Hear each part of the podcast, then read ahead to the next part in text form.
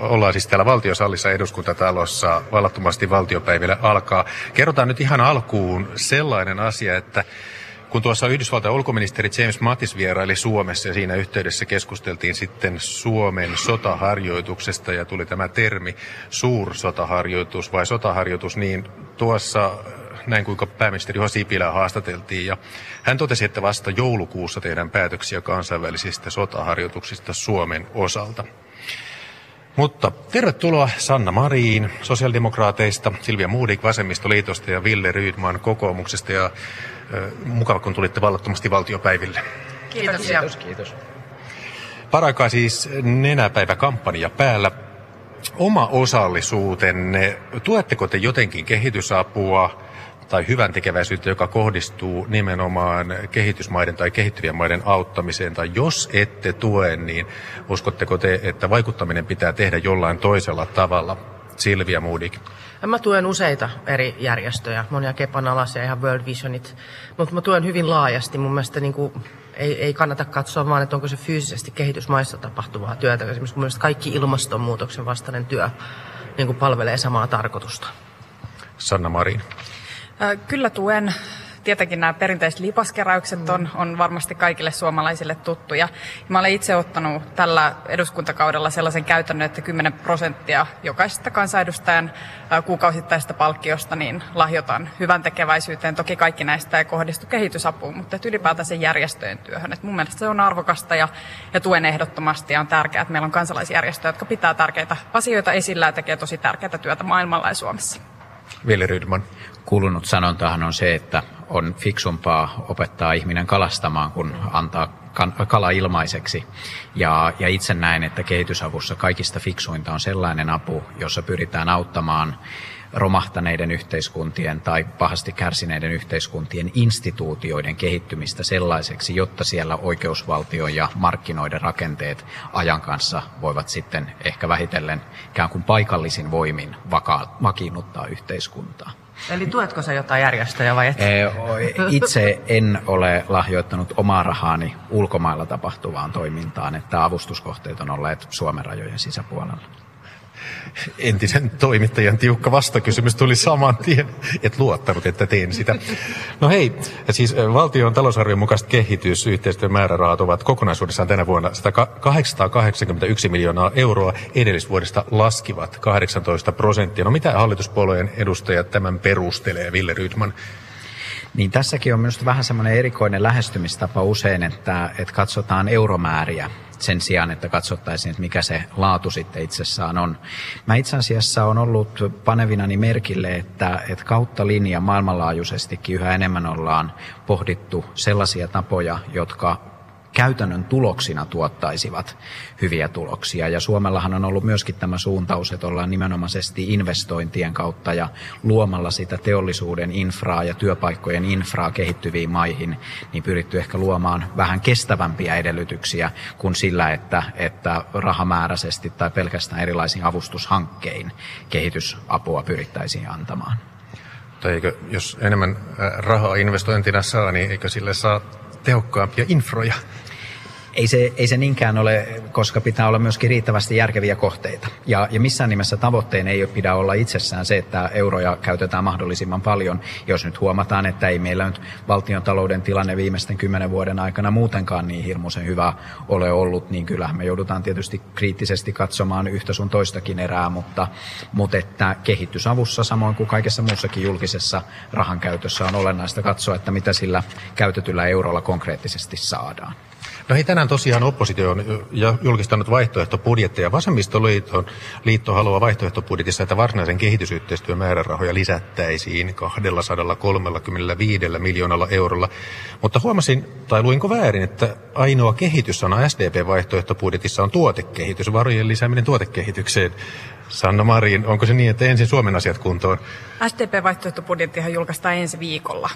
Kas. Eli, eli ensi viikolla sitten päästään käymään kunnolla läpi meidän vaihtoehtoamme Mutta Demokraattiliitossa valtion, niitä oli. talouden hoitamiseksi. Me olemme pitäneet ehdottoman tärkeänä sitä, että Suomen pitää saavuttaa tämä 0,7 prosentin raja kehitysavussa ja on häpeällistä, että tämä hallitus on romuttanut käytännössä Suomen kehitysavun määrän leikkaamalla merkittävästi kehitysavusta ja nimenomaan sieltä tehokkaasta kehitysavusta, mm. eli järjestöjen tekemästä työstä, jotka tekevät todella arvokasta työtä, joka on erittäin vaikuttavaa ja erittäin tehokasta ja sitten siirtänyt juuri FinFundin kaltaisille toimijoille tätä rahoitusta merkittävästi ja sekin voidaan nähdä leikkauksena ja on myös osoitettu, että, että näitä rahoja on päätynyt väärin taskuihin ja niitä on käytetty väärin. Onko jotain summia tiedossa, jos yli 200 miljoonaa oli ehdotus vasemmistoliitolta? No siis meidän tavoitteemme on edelleen tuo 0,7, eli se pitää olla se tavoite ja, ja tietenkin meidän vaihtoehtobudjettimme ja meidän esityksemme nojaavat tähän. Se on juuri näin. Ja sitten nämä, leikkaukset, niin nämä oli, ei pelkästään siis se rahallinen menetys, mä oon Sannan kanssa aivan samaa mieltä, että se meni just sieltä vaikuttavimmasta päästä, vaan se, että se tehtiin kertarysäyksellä niin, että semmoisia vuosien projekteja jäi niin kuin kesken. Että se oli niin kuin typerää säästämistä. Että olisi edes katsottu semmoisia kesken olevia hankkeita, katsottu ne loppuun. Monet hankkeet on esimerkiksi kolmevuotisia. Mutta mä oon ihan samaa mieltä, että meidän pitää katsoa, mikä on se vaikuttavuus, mutta ei, ei koko kehitysyhteistyö voi toteutua FinFundin kaltaisten toimijoiden kautta. Ei pidä myöskään ajatella niin, että on joko tai. Että joko me rakennetaan kaivoja tai sitten me tuetaan niin kuin yritysten investointeja, vaan tarvitaan sitä kokonaisuutta, tarvitaan molempia. Mutta Suomen yksi painopiste kehitysyhteistyössä on aina ollut opetus- ja koulutusmahdollisuudet, tasapuoliset koulutusmahdollisuudet kaikille. Ja se on aivan keskeistä työtä, mitä me tehdään, joka ihan varmasti rakentaa palikoita näille yhteiskunnille sitten itse pitää huolta itsestään ja rakentaa omanlaistaan hyvinvointivaltiota. Noihin mennään FinFundiin ja sitten näihin paratiisipapereihin kohta. Vielä tällainen kaksijakoinen erittely. Tuossa jo Ville Rydman vähän siitä puhui. Siis millaisilla tavoilla nykyään saadaan kosketus auttajiin, siis täällä Suomen päässä niihin, jotka haluavat auttaa. Mikä motivoi auttamaan teidän psykologianne mukaan? Tässähän on esimerkiksi sellainen muutos, että 80-luvulla oli kuvia nälkiintyneistä lapsista, jolloin vedottiin myötätuntoon. Nykyään melkein ne kuvat ovat sellaisia, että ne lapset ovat iloisia, kantavat koulukirjoja. Tässä on yksi mielikuvatason muutos. Mistä se kertoo ja tämä pääkysymys, mikä on se tapa, jolla saadaan ihmiset liikkeelle täällä Suomessa?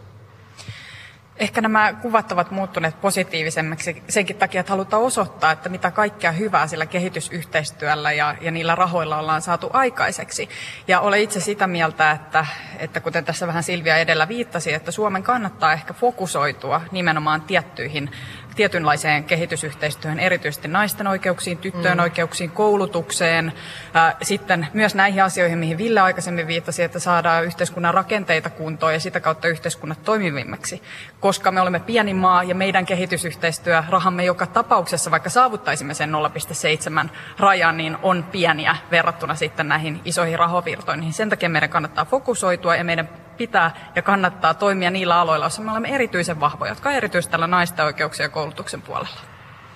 Eli pitäisi Suomessa puhutella ihmisiä, jotka ajattelevat nimenomaan naisia, naisten oikeuksia ja ilmeisesti lapsia. Siis kyllä, mutta sitten on tässä niinku ihan siis itsekäskin motiivi. Et jos me ajatellaan ilmastonmuutosta, niin se on me yhtä suuri uhka meille siis kaikille ja meidän ihmiskunnan tulevaisuudelle. Niin on meidän etumme, että yhteiskunnat kehittyy, koska ihmisellä, joka tulee toimeen, jolla on koulutustausta, hänellä on mahdollisuus tehdä ilmastotekoja. Ei sillä köyhimmällä ole edes mahdollisuutta siihen. Eli tavallaan tässä on ihan niin kuin meidän oma etummekin on, on pelissä, että ei tämä mitään täysin pyyteetöntä siis sinänsä ole. Se on meidän yhteinen etu torjua ilmastonmuutos. Mutta mä oon itse iloinen, että ne kuvat on muuttunut tähän niin kuin positiivisempaan suuntaan, koska siitähän nimenomaan on kyse. Varmaan meidän ikäpolvi on just se, joka muistaa ne lapset, joilla oli kärpäsiä silmissä ja se oli niin kuin mun lapsuudesta kuvastoa. Ja se niin kuin järkytti, kun sä olit samanikäinen. Mutta onhan se ihan totta, että jos me haluttaisiin, että ihmiset antaisi rahaa näihin, niin viedään tuonne rautatieasemalle joku niin kuin todella onneton lapsi istumaan. Ja sitten kyllä se, se koskettaa ihmistä. Ja toivottavasti suomalaisilla, ainakin isolla osalla vielä itsellään se muistaa, että me, meidän tarinahan on ihan sama. Mehän ollaan oltu myös hyvin, hyvin köyhä, kehittyvä valtio. Me ollaan saatu muilta apua ja me ollaan tehty oikeat ratkaisuja ja panostuksia ja saatu rakennettu se hyvinvointi, mikä meillä on tänään. Ja ehkä ihmiset myös näkee sen oman tarinan tarinansa ja sen historian, että, että suotaisiin se mahdollisuus myös muille. Mikä koskettaa se Ville Rydmania? Niin nämä on vähän semmoisia mainosmiehen kysymyksiä, että millä tavalla saa ihmisen raottamaan kukkaron nyörejään. Ehkä näin reformaation juhlavuonna on syytä muistaa, että joskus, joskus lupailtiin taivaspaikkoja silloin, jos raha kirstuun kilahtaa. Että kyllähän ihmisillä monenlaisia motiiveja ja kauppamiehellä voi olla monenlaista retoriikkaa tai kuvastoa, jolla, jolla ihmisen saa rahansa laittamaan. Mutta tämmöinen psykologisointi tai markkinamiehen näkökulma ei oikeastaan ole ehkä se, mikä on niin kuin relevantein poliitikon näkökulmasta, vaan nimenomaisesti se, että millainen politiikka on fiksua minkäkinlaisten tavoitteiden kannalta. Ja jos ajattelee kehitysyhteistyötä yleensä, silloin kun toimitaan hyvin puutteellisesti toimivissa yhteiskunnissa, niin oikeastaan riippumatta siitä, että mikä on se avun tai mukana olemisen yhteistyön tapa, niin aina on haastavaa valvoa kovin vieraassa kehittymättömässä ympäristössä sitä, että kuinka tehokkaasti ne rahat käytetään. Ja sen takia, niin kuin nytkin on tullut ilmi, ja hyvä, että tulee ilmi epäkohtia, niin yhtä lailla hankemuotoisessa avustuksessa, investoinnissa ja muissa, että millä tavalla nämä tehokkaasti toteutetaan. Mutta sen perusjutun pitää olla nimenomaisesti se, että meidän tulee välttää sellaista apua, joka ylläpitää tai voimistaa riippuvuutta avun saajalle avun saajasta ja pyrkiä kehittämään sellaisia yhteistyön auttamisen tapoja, jotka, jotka ajan kanssa tekevät itsensä ennen pitkää tarpeettomiksi. Ja näissä olennaisimpia juttuja on tietysti ensinnäkin silloin, kun on kyse kriisialueesta, niin kriisialueesta sen, sen vakavimman tilanteen yliauttaminen ja sitten toisaalta se, että rakennetaan sellaisia instituutioita, jotka pitävät sitä yhteiskuntaa pystyssä. Koska se peruslähtökohtahan on se, että kaupankäynti, yrittäjyys, työ luo vaurautta, mutta ennen kuin kaupankäyntiä, työtä ja yrittäjyyttä voi olla, niin pitää olla riittävät, riittävän vahvat oikeusvaltion instituutiot. Ja juuri tässä asiassa meidän on järkevää ihan oman etunkin mukaisesti jossakin määrin olla mukana. Siirrytään kohta toiseen aiheeseen. Lyhyet kommentit vielä Silvia Moodikilta ja Sanna Marinilta. Tässä pitää muistaa se, että kehitysyhteistyötä on monenlaista. Me jossain kohdissa tuemme jonkun maan budjettia suoraan, jolloin he voivat laittaa koulutukseen enemmän rahaa. Mutta sitten meillä on esimerkiksi järjestöjä, jotka menee paikan päälle opettamaan opettajan, joka voi sitten opettaa ammatillista koulutusta. Näiden järjestöjen toimintaa on mun mielestä helppo valvoa. Silloin nähdään kyllä jokaisen euron vaikuttavuus, mihin se menee. Itse mä koen, että esimerkiksi FinFundin kaltaisia rahavirtoja on paljon vaikeampi valvoa, kun ne menee jonkun rahaston kautta sijoituksina. Se on mun mielestä paljon läpinäkymättömämpää. Sanna Marin. On aivan selvää, että, että eivät asiat ratkea pelkällä kehitysavulla, mm. mutta että itse en pidä niin kuin sen kaltaisesta retoriikasta, joka Suomessa on viime vuosina levinnyt, että ikään kuin kehitysapu olisi täysin turhaa tai tarpeetonta tai, tai jopa haitallista. Ja tämähän ei pidä paikkaansa, vaan kehitysavulla on saatu kuitenkin myös merkittäviä tuloksia aikaiseksi ja, ja Suomessa on pitkät perinteet nimenomaan siitä hyvästä kehitysyhteistyöstä, esimerkiksi juuri koulutuksen alalla ja naisten oikeuksien aseman parantamisessa. Mutta tässä mielenkiinnolla kuuntelin kansanedustajakollega Rydmania ja sitä erityisesti, että kuinka selkeästi nämä instituutiot edellä mennään ulkomailla, mutta sitten kuitenkin täällä kotimaassa kokoomus on erityisesti profiloitunut instituutio ehkä vastaisena puolueena ja nimenomaan yksilöiden näkökulmasta profiloituvana puolueena. Että, että selkeästi kun mennään Suomen rajojen mitä, mitä toiselle puolelle, niin, niin sitten niin kuin tämä näkökulma ehkä muuttuu. Mitä tarkoitat tällä, että kokoomus instituutio vastaisena puolueena kotimaassa? Mä en saanut tästä kiinni. No kyllä kokoomus pitää aika paljon puheenvuoroja siitä, että, että tämmöiset erilaiset hallinnolliset rakenteet tai, tai instituutiot pitäisi purkaa, että yksilöt voisivat olla vapaita. Ja nyt selkeästi sitten halutaan rakentaa erityisesti instituutioita. Tämä nyt oli vain tämmöinen humoristinen huomautus, kun kuuntelin tätä retoriikkaa. Tässä, tässä on pakko ehkä, ehkä täsmentää siis esimerkiksi oikeusministeri Häkkänen hän puhuu jatkuvasti oikeusvaltion ja, ja, ja, ja laillisuusperiaatteen tärkeydestä. Juuri tätä tarkoitan instituutiolla. Instituutiot eivät tarkoita byrokratiaa, vaan tarkoitan tässä yhteydessä siis nimenomaisesti toimivia valtiollisia oikeudellisia rakenteita, jotka mahdollistavat sen, että ihmiset luottaa siihen, että he saavat oikeutta silloin, kun sille, sille on tarvis. Tämä luo Hyvä. pohjaa markkinoille. Tämä tarkennus selvä. No hei, tosiaan vuodesta 2016 lähtien osa Suomen kehitysavusta on ollut kehityspoliittisia finanssisijoituksia, ja ne eroavat lahjamuotoisesta avusta sillä tavalla, että niillä tuetaan kehitysmaiden omaa yritystoimintaa, ja tavoitteena on se, että sitten tämä sijoitettu pääoma palautuisi jotenkin takaisin Tässä sitten tulee peliin tämä suomalainen sijoitusrahasto FinFund, joka osaltaan hoitaa uutta kehitysavun, tätä kehityspoliittista finanssisijoittamista. Ja alkuviikolla FinFund joutui outoon valoon, kun kävi ilmi, että se kierrättää varojaan veroparatiisina tunnetun Keiman saarten kautta. Mitä te ajattelette tästä tapauksesta? Otetaanko Ville Riedman tällä kertaa ensin?